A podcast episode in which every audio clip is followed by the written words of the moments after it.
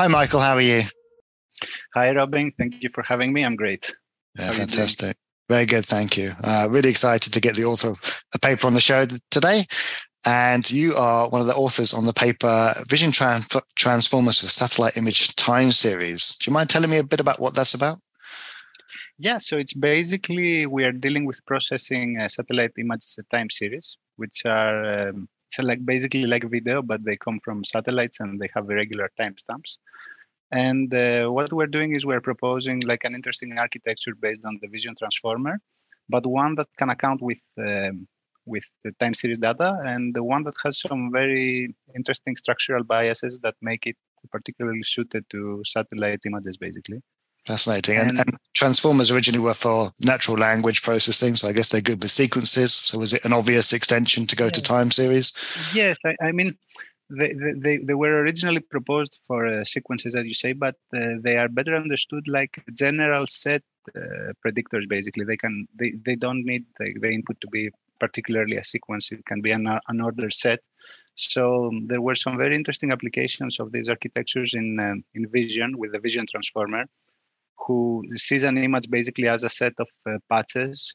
Uh, so as a, a, a yeah so uh, unordered and uh, they don't use the inductive biases of convolutional neural networks and they have shown that uh, these architectures can work really well basically with very few modifications from the original uh, transformer which is very interesting nice and your first figure in the paper it shows you know quite a simple diagram and i guess the standard vision transformer has like the token embedding as you say patchified image and a spatial encoder. So looks like the, the innovation here was to add the temporal encoder, or is there a little bit more to it than that?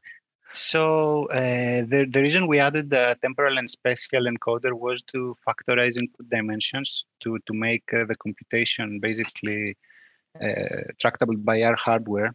Mm. So, and the, um, I think one of the innovations that we had and uh, which had a very important effect on performance is basically reversing the order of factorization. Because if, you look into the video processing literature, you will find uh, it's, it's very common to find um, like a factorization, but it's always done in the reverse order. Mm. And uh, we go through into the paper about the reasons why that is so and why the reverse order is actually quite suitable for um, the type of uh, machine learning problems that we solve with satellite uh, images. And mm. it has a it has a very big difference actually. That was the most important factor in the design. And it's it's very simple. Right. And so that was a sort of a simple change that had a big impact on the training time and the training resources. Yeah, yeah, yeah, and uh, performance mostly like that. So the final performance was also uh, oh, sensitive. Yeah, yeah. Okay. yeah well, like um, with a spatial then temporal encoder, this framework wouldn't work at all.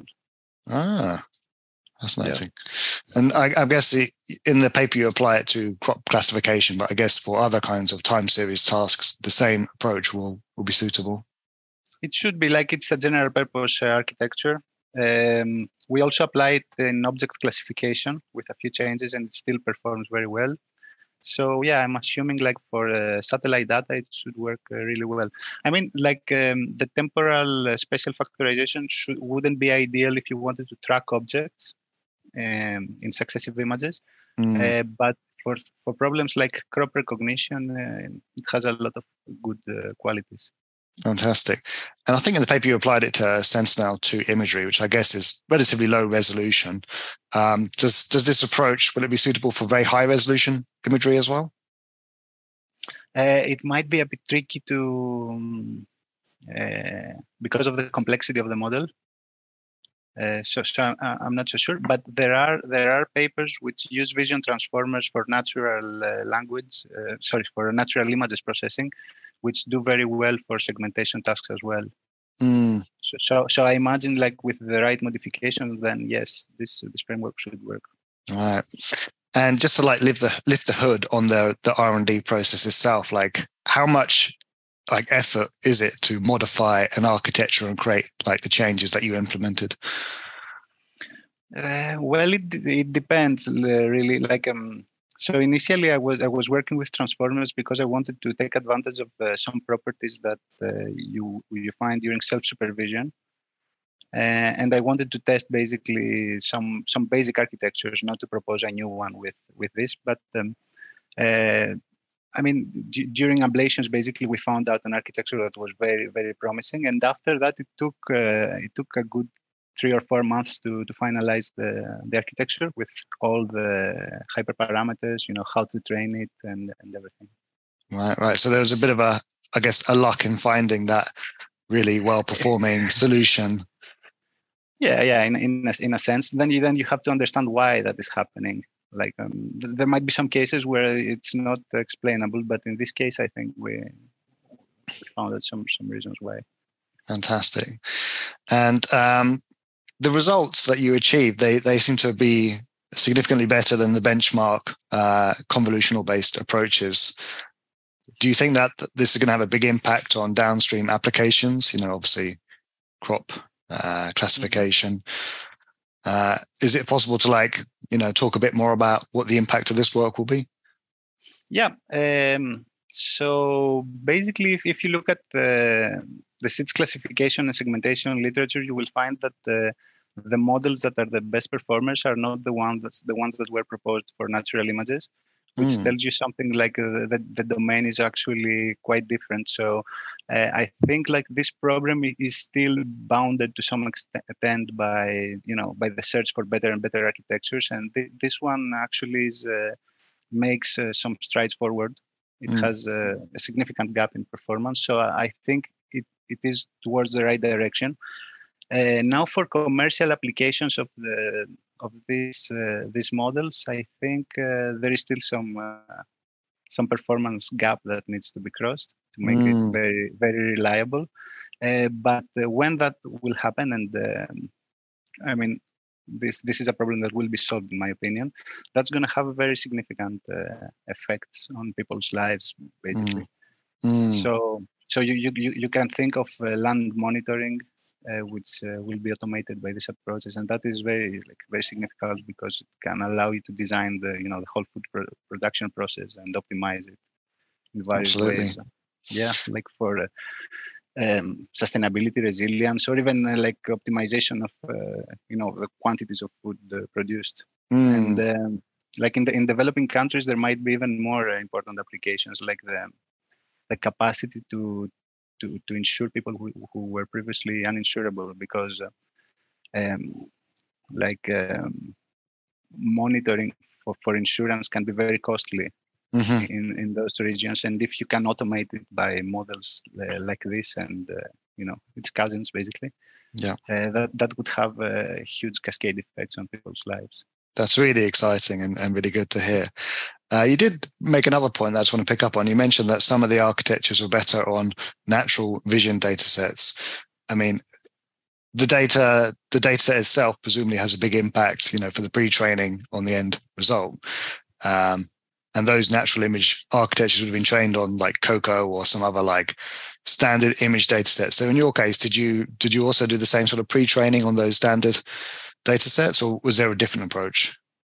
No, I mean for, for this paper we st- we begin from random initialization. We don't do any any pre-training here. Okay. It was yeah, like the, the contribution was the, the architecture itself. Uh, now pre-training in crop recognition and remote sensing. I mean, it's an active topic of research. Mm. Uh, on its own, it's clear that like uh, the distribution of satellite images is very different from um, natural images, especially like when you look at Sentinel-2 mm. which, as you said, has, it has a quite a low resolution. Mm. Um, however, like uh, previous studies have shown that ImageNet initialization actually works, uh, which I, am not sure we understand the reasons why this is so, because mm. you know it's completely different objects in the two two domains. Absolutely. And just so we can understand where you where you're from, you're a, a researcher at Imperial College, is that right? Yes, in the Department of Computing. Fantastic. And what kind of activities are people doing there that will be related to this uh, paper? Uh, I mean, uh, this this is in collaboration with uh, with some collaborators from the Imperial College Business School, mm. who are actually interested uh, a lot in insurability, mm-hmm. as I said before. Um, yeah, I'm, I'm, I'm not sure um, like uh, like for this paper i'm mostly uh, collaborated with, uh, of course with my, my supervisor and uh, uh, with economists basically Right, that's really interesting. So, that, were they guiding the use case that you should design towards, or? Yes, yes, like uh, guiding towards uh, towards a target. What we want to achieve is uh, we want to achieve good um, performing models for crop type recognition, uh, yield mm. predictions, and uh, similar problems. Fantastic. Well, it's been really good to catch up and hear about uh, the details of the work. If people want to follow along your your future publications, where's the best place for them to do that? Oh, you, you, you can have a look at my, my GitHub, uh, basically, and my Google Scholar profile. And uh, yeah, you can find my email and contact me for details. I'm very happy to respond. Fantastic. I'll put that in the show notes. And once again, so much for thank uh, for joining me today. Thank you very much, Robin. Thank you. Thank you.